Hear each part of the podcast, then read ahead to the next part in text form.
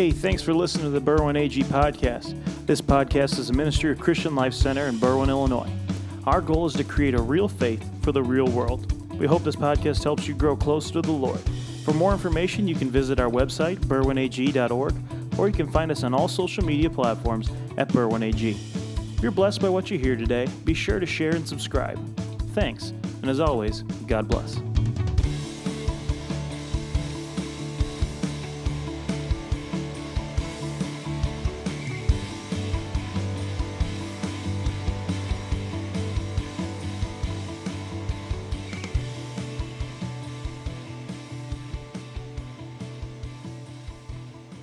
Have your Bible, turn with me to Jonah chapter 1.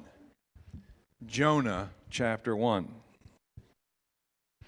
I'll give you, I know it takes a minute to find Jonah, doesn't it? It's uh, hiding there in the Old Testament somewhere, in the list of Old Testament prophets. Uh, when I first was a preacher, and, uh, and I I would start reading, I would get to a certain time of the year when I would be reading through the, the uh, minor prophets. You know, the minor prophets aren't minor because of their influence, but they're minor because of their size. And so all those little guys, Haggai and all those cute little prophets that are in the Old Testament, Jonah being one of them. I would read those, and I would be, it'd be a string of a couple of weeks there where you're just in minor prophets. And minor prophetville is woe unto you, and just fill in the blank. Everybody gets a woe, it seems like. And I would end up preaching really harsh messages when I was doing that. And I vowed that I wouldn't do that. I wouldn't let my my this, this coarseness that comes over me, I wouldn't I wouldn't let that that come come through my message. So I'm hoping that that doesn't happen today. If it does, please forgive me. I'm trying. So we're in Jonah chapter 1 and verse 1. How many of you have ever been interrupted before? Huh? Don't you love that? You're just about getting something accomplished and you're interrupted. And, uh, you know, if, you know, the, wor- the worst interruption is the fifth glass of water that your child dis- determines that he needs after you have laid him down to sleep at night. You've you know, you put them in bed, you pray with them, you tuck them in, you give them a kiss. Come out, I need a glass of water. Okay, here you go, here's a glass of water. And then after you give them a glass of water, they come back out and they, they you know, I just can't sleep. Well, go back in the bed and you're trying to relax and you can't get to that place of relaxation because thir- the third time this kid comes down the stairs and you're about ready to, you know, sell them to gypsies or whatever it is at that point uh, fourth or fifth time, that kid, you just like, this cannot be my child. It's interrupting me like this. Interruptions are aggravating, and interruptions are, are uh, uh, bothersome, but sometimes they're necessary. Sometimes you need to be interrupted. I know you don't want to hear that today. But we're talking here today about a grandiose interruption into the life of the prophet chapter 1, verse 1. Now the word of the Lord came to Jonah, the son of Amittai, saying, Arise, go to Nineveh, that great city, and call out against it, for their evil has come up before me. But Jonah rose to flee to Tarshish from the presence of the Lord. He went down to Joppa and found a ship going to Tarshish. So he paid the fare and went down to it to go with them to Tarshish, away from the presence of the Lord. But the Lord hurled a great wind upon the sea, and there was a mighty tempest on the sea, so that the ship threatened to break up. And then the mariners were afraid, and each cried out to his God. And they hurled the cargo that was in the ship into the sea to lighten it for them. But Jonah had gone down into the inner part of the ship, and had lain down and was fast asleep. So the captain came and said to him, What do you mean, you sleeper? Rise, call out to your God. Perhaps the God will give a thought to us that we may not perish. Father, will you help us today as we look at the life of Jonah and help us to see what you want us to see? In Jesus' name, amen. Jonah was an ordinary believer. He was comfortable with his life. He had a big 60 inch television, a recliner plenty of food and snacks. He was insulated from the rest of the world by the blessings that God had given to him. He sat every Sunday after church, listened to, watch a football game, just enjoyed himself, ate those little mini hamburgers you guys like to eat, all that kind of stuff. He was just a wonderful man, a godly man, a person who, who was very uh, in, in, touch with the things of God and the, and the habits of his faith. And, uh, and then God interrupted his life. God interrupted his life and said, Hey, I have a job for you to do. I think it's interesting that in the text it says that Jonah decided that he would run from the presence of the Lord. What a dope. God is everywhere. Why would he run from the one who loves him? Well, the reason is because he didn't want to do what God wanted him to do. And the reason he didn't want to do what God wanted him to do is because though he seemed to be godly on the outside, his heart was far from being like God. His heart wasn't like God. He may have had all the church attendance. He may have had all the Bible memorized. He may have had all kinds of theological uh, uh, uh, jot and tittles dotted and crossed, the T's, but he, he probably didn't really have an understanding of who God was. Or maybe he did have an understanding of who God was and he didn't like who God was. Uh, Wayne kind of testified to it Sometimes we don't like who God is.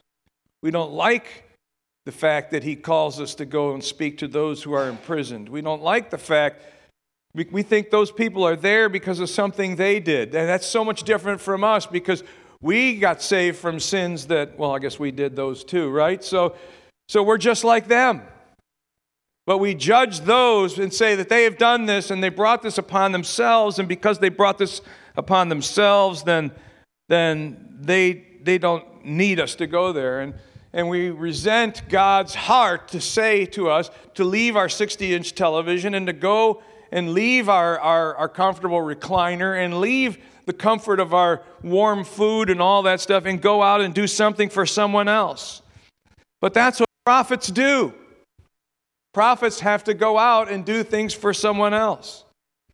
Even the pagans point out to us that we should be more compassionate.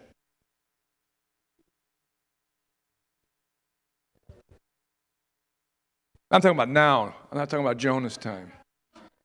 The pagans these days are telling us that we, if we really love Jesus, we should be more compassionate. Are they right or are they wrong? Yeah, they're right.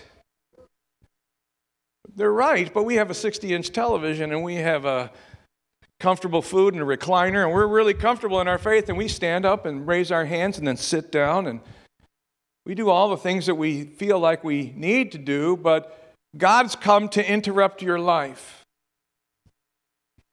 And like the prophet, we run away from that. Jonah was comfortable.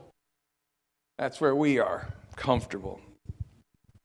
But God calls him, gives a mission, a mission. Jonah decides rather than do the mission, he's going to abandon everything he knows and he's going to go on the road. He's going to, he's going to run away from God. They're in, the understanding was that Yahweh was the God of Israel. And so Jonah was thinking, if I can just get out of Israel, then, then I can ditch God.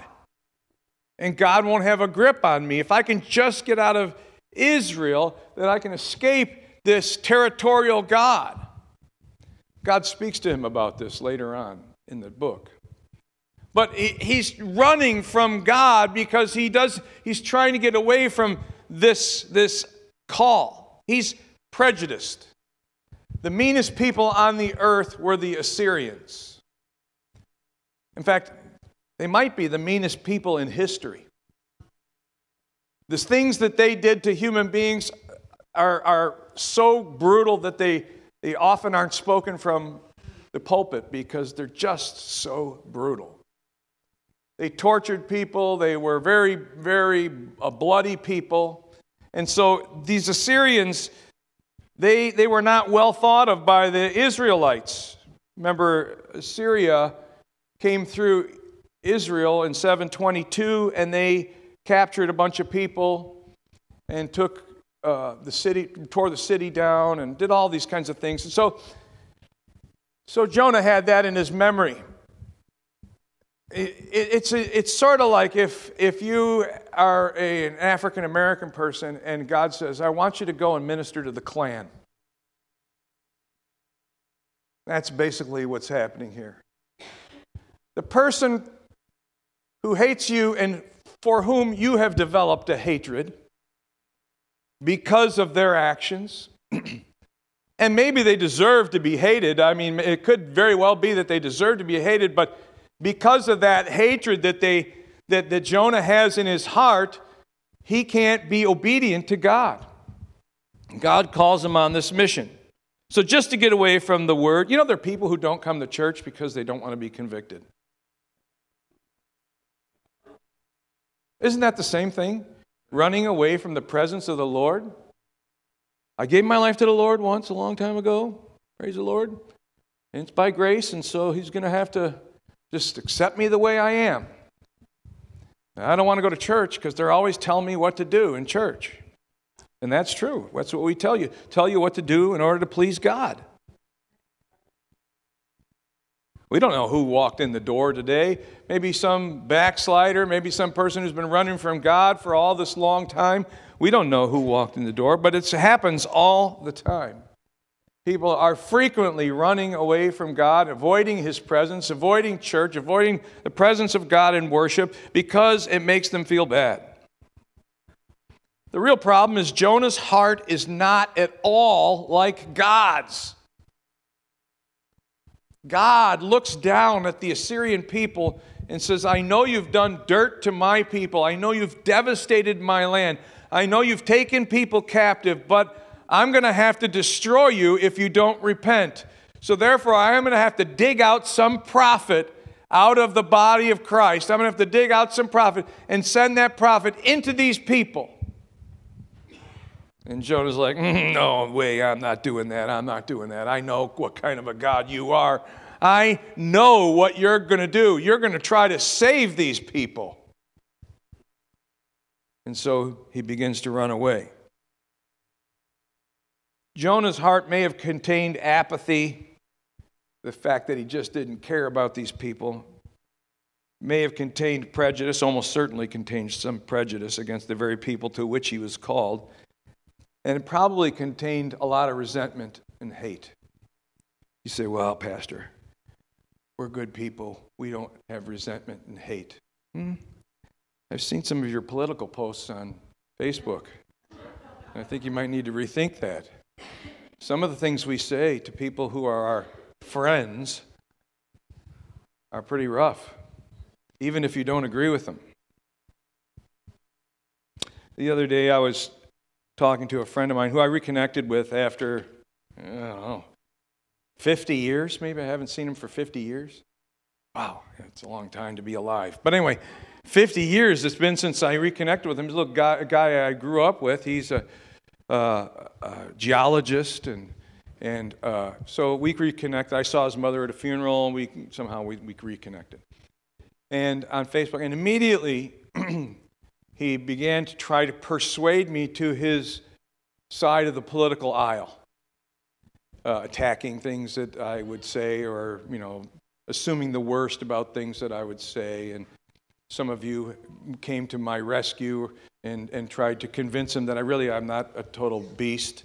And uh, uh, anyway, but we, we, our reconnection was so almost, almost violent in the way that we, we clashed together. This is a guy I got along with my whole life, at least until I was 12 years old when, when I moved away.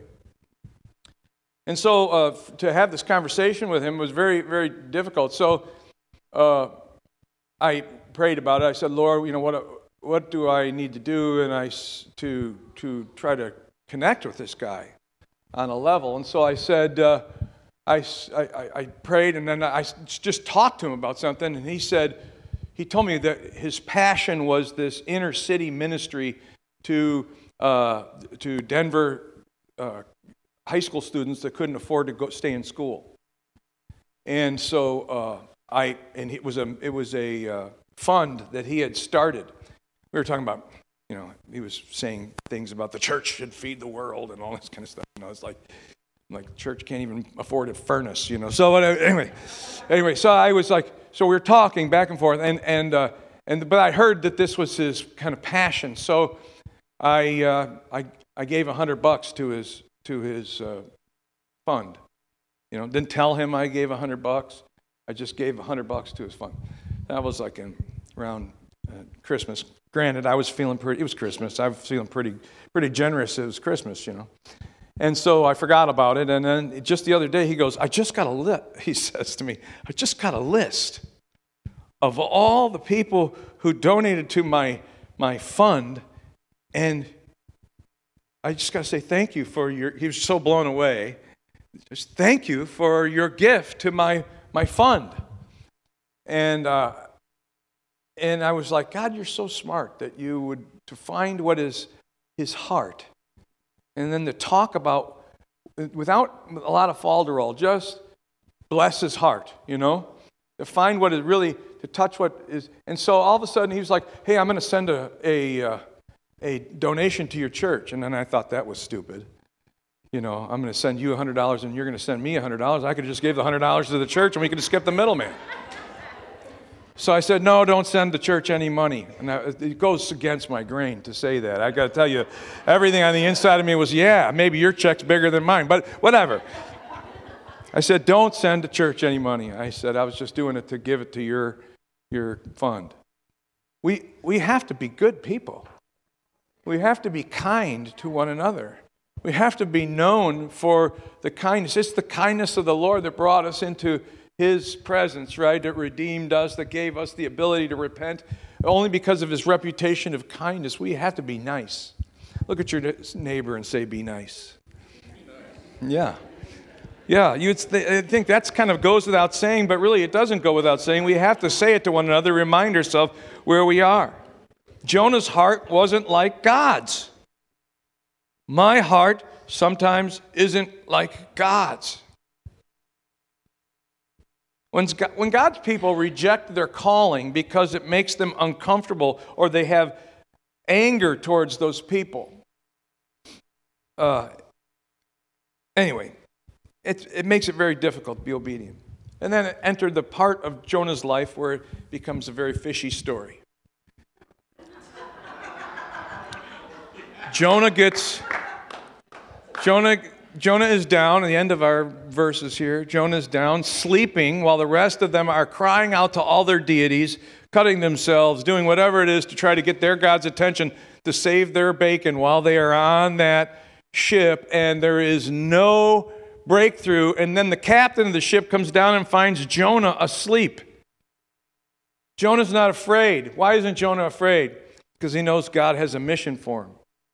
Jonah later on says, well, my God is the God of the land and the sea. See, God had revealed to him, you can't run away from Israel because God, the God who created Israel, is the God who created all the land and all the sea.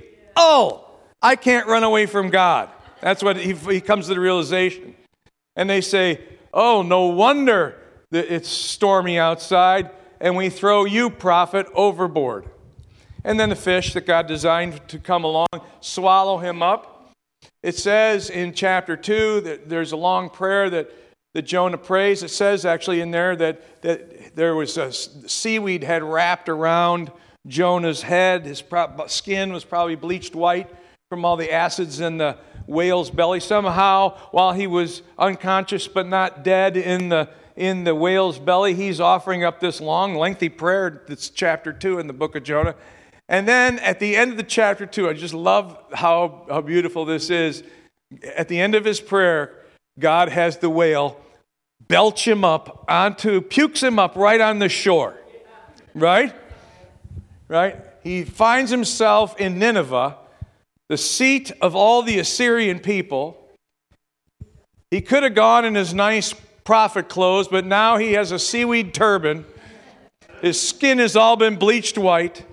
His clothes are tattered, and he begins to his ministry now in obedience to the Lord. And you can almost hear There's a gratitude that, hey, thankfully I'm not in the fish's belly anymore, but I'm a little bent out of shape that I have to preach to these people that I hate.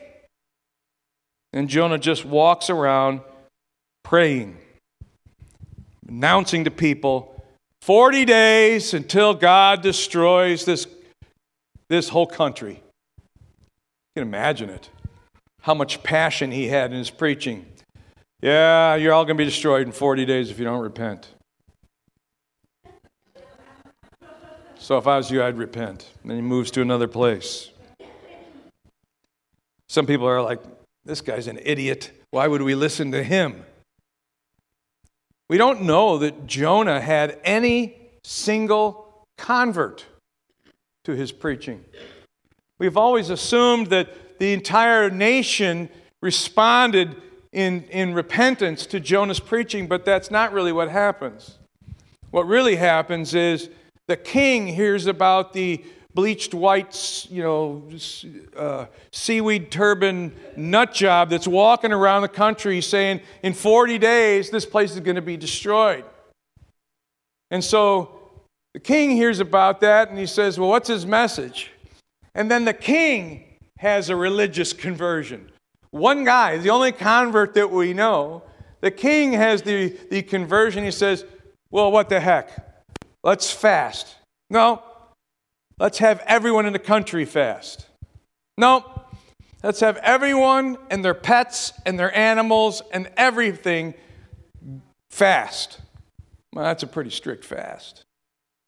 The king is expressing desperation and repentance. He's saying, let's, let's repent for our sins. Let's, let's, maybe God will cut us some slack. I don't know, but it's worth a try. We're all going to die anyway. So let's, let's just do what what the God of the weirdo, let's, let's, let's just do what the God of the weirdo has asked us to do. And so we repent and we, and we, we fast, and, and our cows fast, and our goats fast, and our dogs fast, and our cats fast.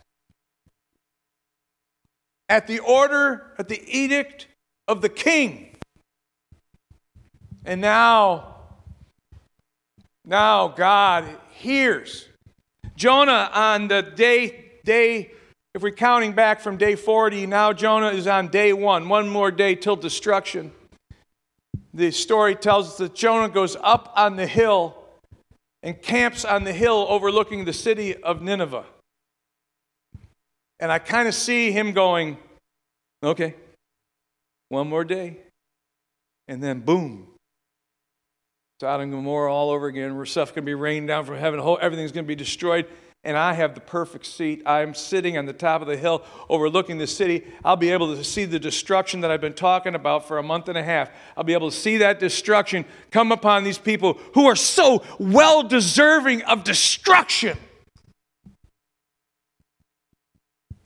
Wow. His heart still far. He's being obedient. Right? He's doing what God said.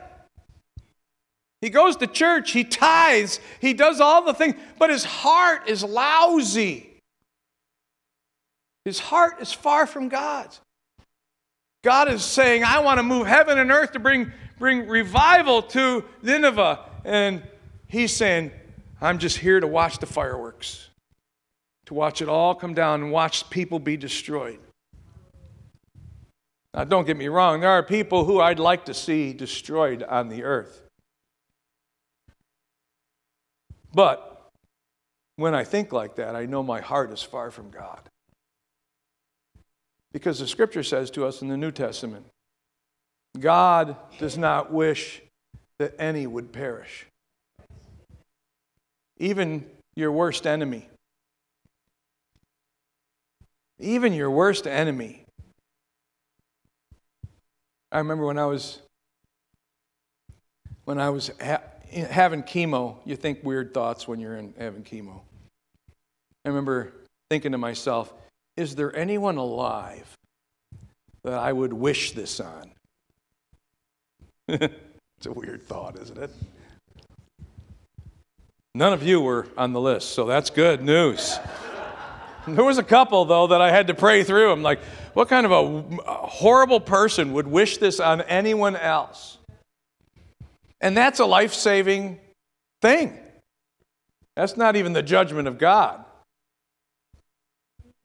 How is it that we can go to church and sing wonderful songs and study the nature of our loving God and do all these wonderful things, and still our heart doesn't know the God that we serve?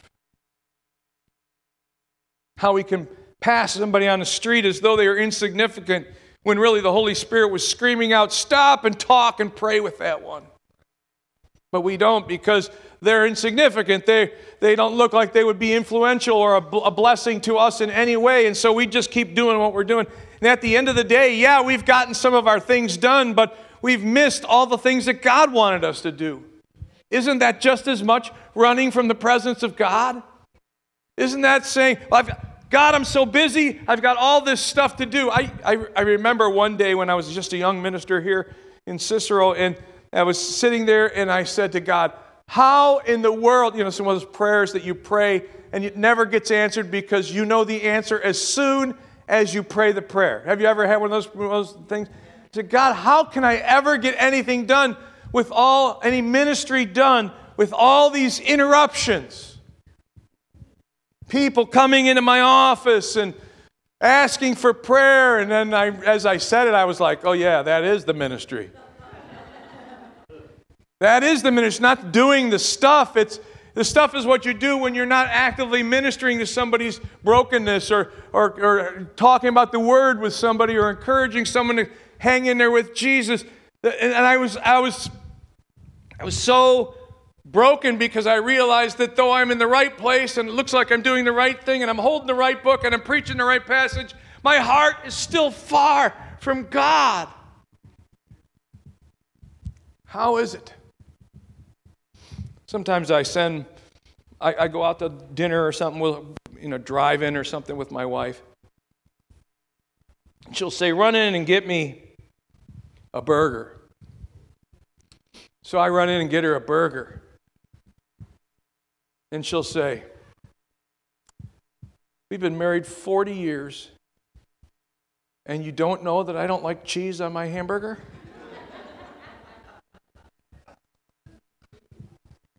what kind of a weirdo doesn't like cheese on their hamburger? But for 40 years, you'd think, and this is not the first time she said that, says that to me frequently.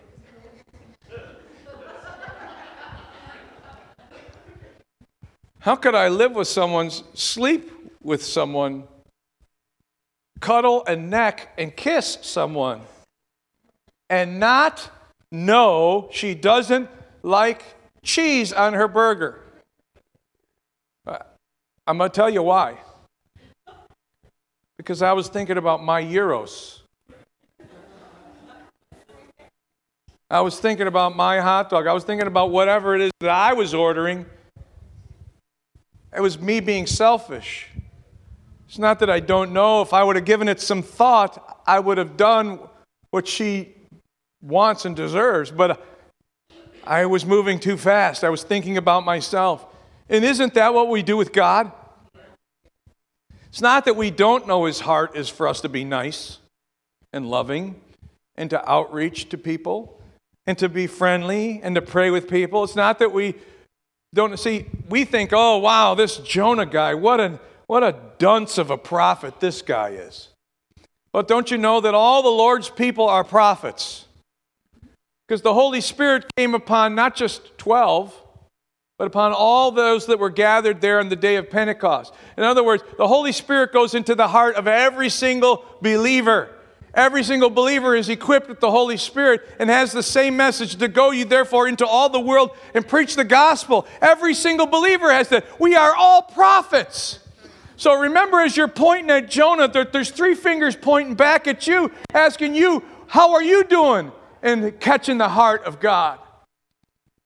Is God sending you in for a burger and you're coming out with a cheeseburger? To all the people on the outside, they see you dutifully serving and bringing the little bag with the fries and the burger back.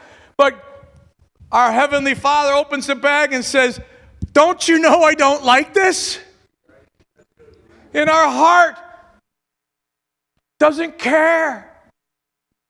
Our heart is more interested in the things that are, oh, bless me, God. Oh, bless my children. Bless my business. Bless me. Bless me. Bless me.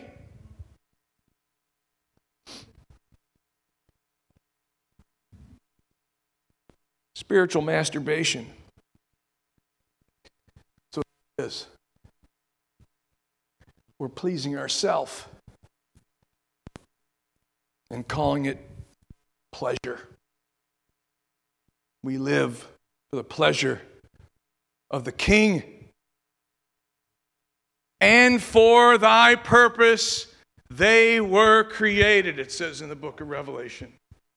Every single one of us in here have been created to bring pleasure to the King. My life is to bring pleasure to the King. Oh, it's wonderful on the times when I get to experience some of the overflow of, of blessing God.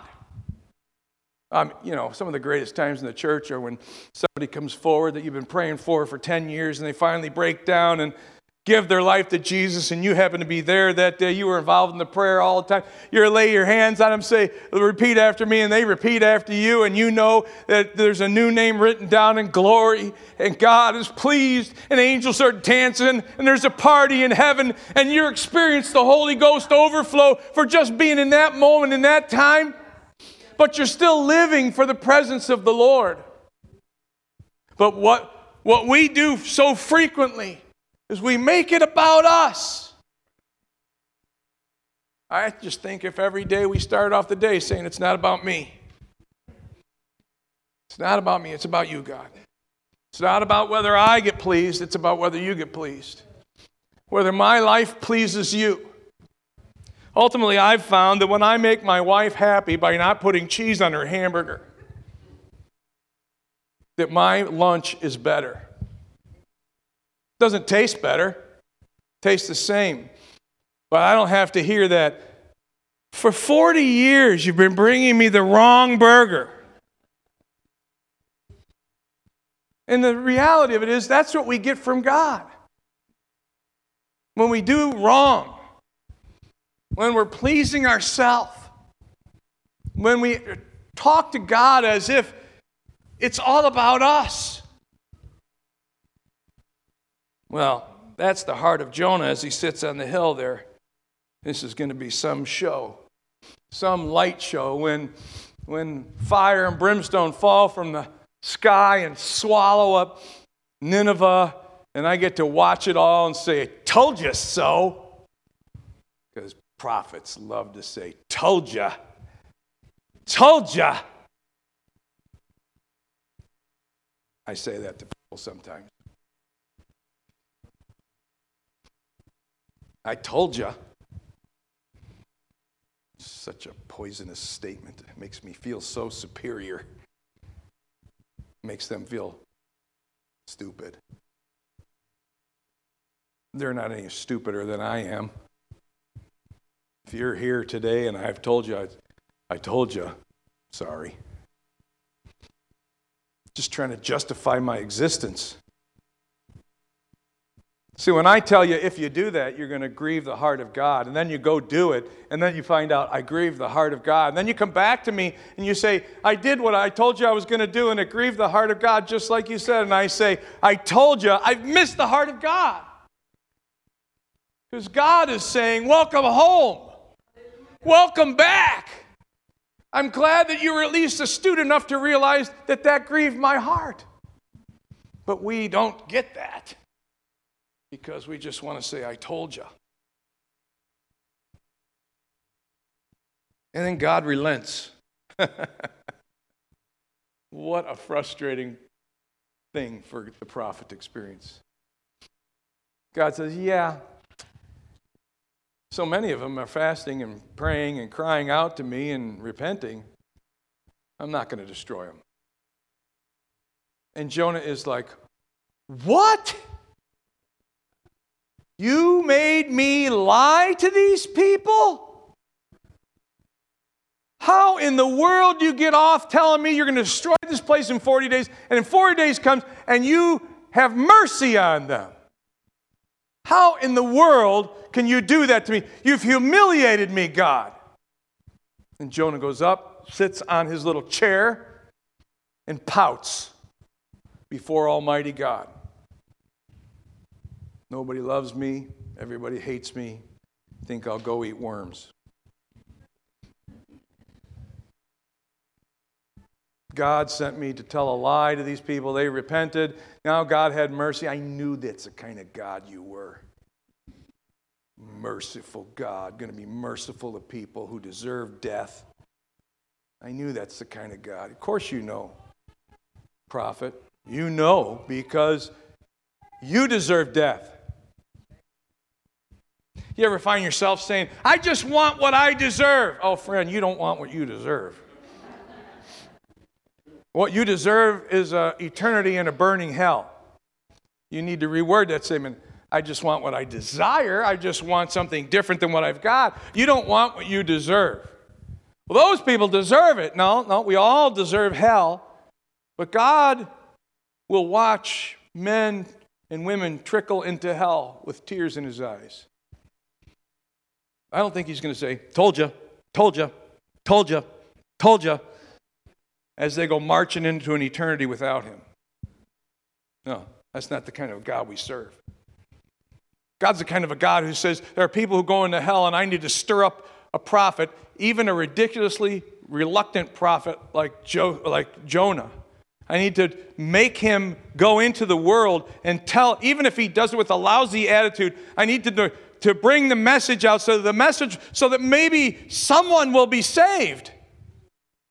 Oh, Pastor, I'm waiting for my evangelistic ministry until I get all my doctrine in a row and everything is perfect. No, you can be as dumb as Jonah and go out and just tell people. You don't have to know. You know what the best answer is for some questions when you're witnessing? I don't know.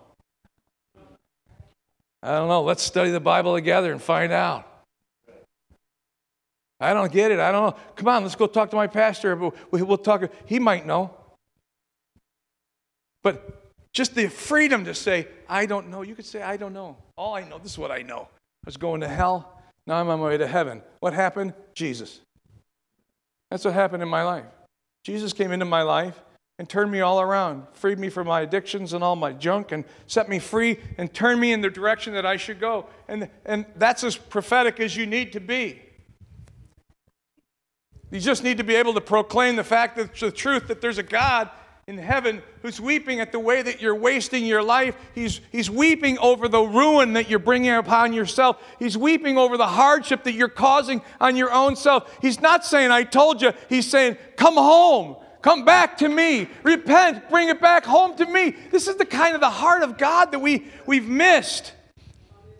We got a told you so God on our altar rather than a God of mercy and God of grace. Makes me love God all the more. Makes me hate myself all the more. Because I'm so guilty of being Jonah. So Jonah's sitting on the hill. Judgment doesn't come. And a little vine starts growing up.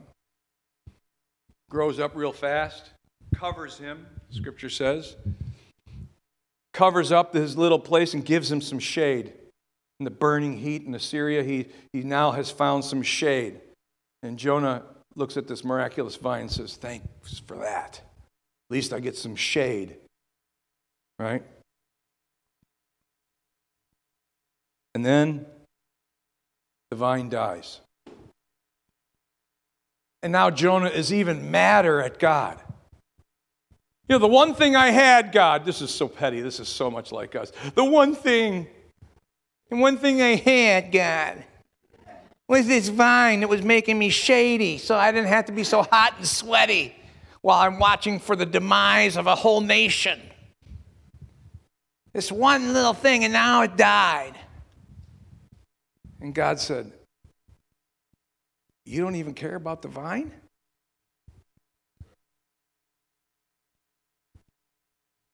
See, we're so utilitarian. We just use people and stuff all, all of our lives.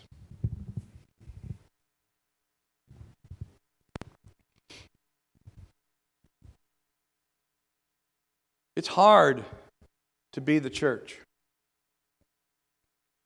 It's easy to be a part of the church. You just confess your sins and ask Jesus to be your Savior.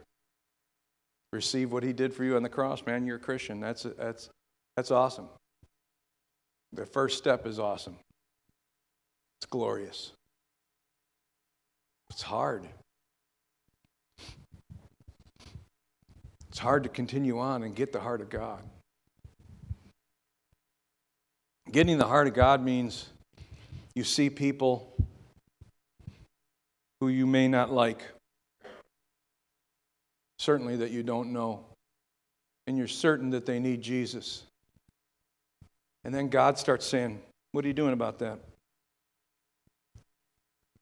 Uh, what are you doing about reaching lost Muslims? Muslims, God. Didn't they collectively try to kill us all by blowing up New York? What are you doing about them? Uh, well, I'm doing nothing about that, God. What are you doing about these uh, American Indians that are on the reservation? They don't have a church. What are you doing with them? What are you doing about these Chinese college students that are coming to Chicago what are you, what are you doing?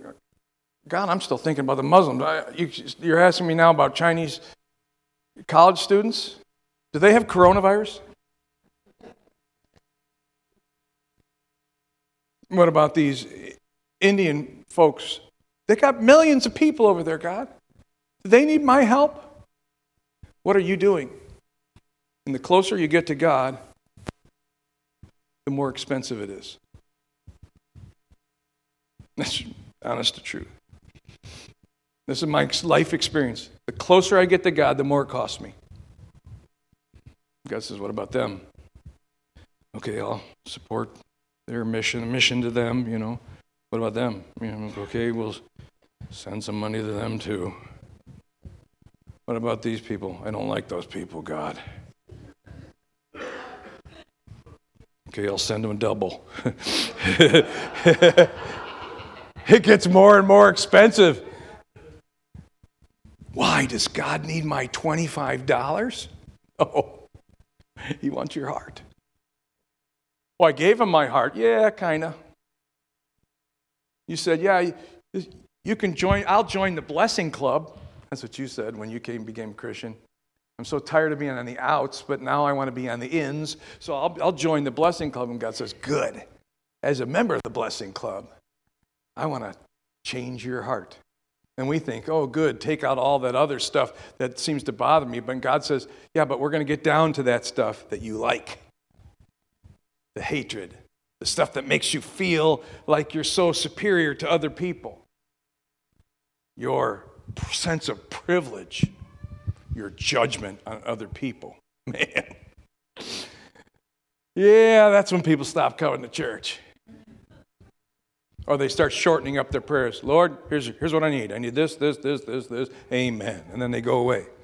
They don't have conversations with God. You have long conversations with God says, hey, what do you say we, we up your, your giving and give to missions?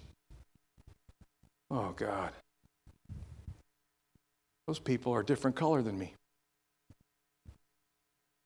Those people are, some of them are the same color as me. Shouldn't they have figured it out already? We have all these hidden prejudices in our, our soul. Jonah had it all. What finally cracked him was when he had to sit in the sun and realize that he cared more about the vine than he cared about the 120,000 Ninevites that were about to be smitten by the power of God in judgment. I don't know if Jonah ever got the message. Imagine that. You could go your whole life in ministry, get swallowed by a fish, have your skin bleached white, preach something that never comes true your whole life, and never see the fulfillment of your prophecy and miss the heart of God. I guess what I'm saying to us is danger. Danger, Will Rogers. Danger. Danger. We may all be in the place where we are fooling ourselves and not growing closer to God. I give to missions more and more every year. Why? Because I'm trying to be obedient to what God says. I've had the conversation with God Lord, someday I may be living off of cat food because I'm giving to missions. I'm going to be resentful about that. but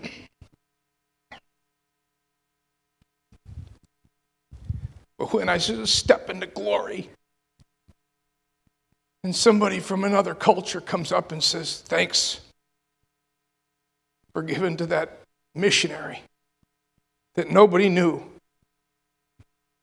and investing in his ministry so that he could preach like a prophet and save my soul. I won't be regretting it then. I won't be regretting it then. Ultimately, it comes down to this What world am I living for? This one or the next one? So you can run if you want to,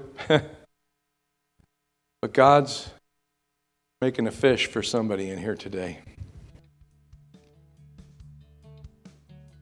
Somebody who's running from their call, God's designing a fish to swallow you up and drop you off after a very stinky, seaweedy, acidic ride right back where you're supposed to be.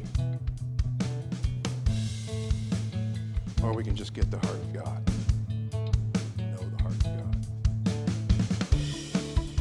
Thanks for listening. We hope you were blessed by today's podcast. We take pride in creating free content that will hopefully enrich your life and lead you closer to the heart of the Father. If you were blessed by what you heard today, help us continue to make content just like this by sharing, subscribing, and if you feel led, by contributing financially on our website, berwynag.org. As always, if there's anything that we can do to help you in your walk with the Lord, contact us on our website, berwynag.org, or on social media at berwynag. Thanks again for listening, and God bless.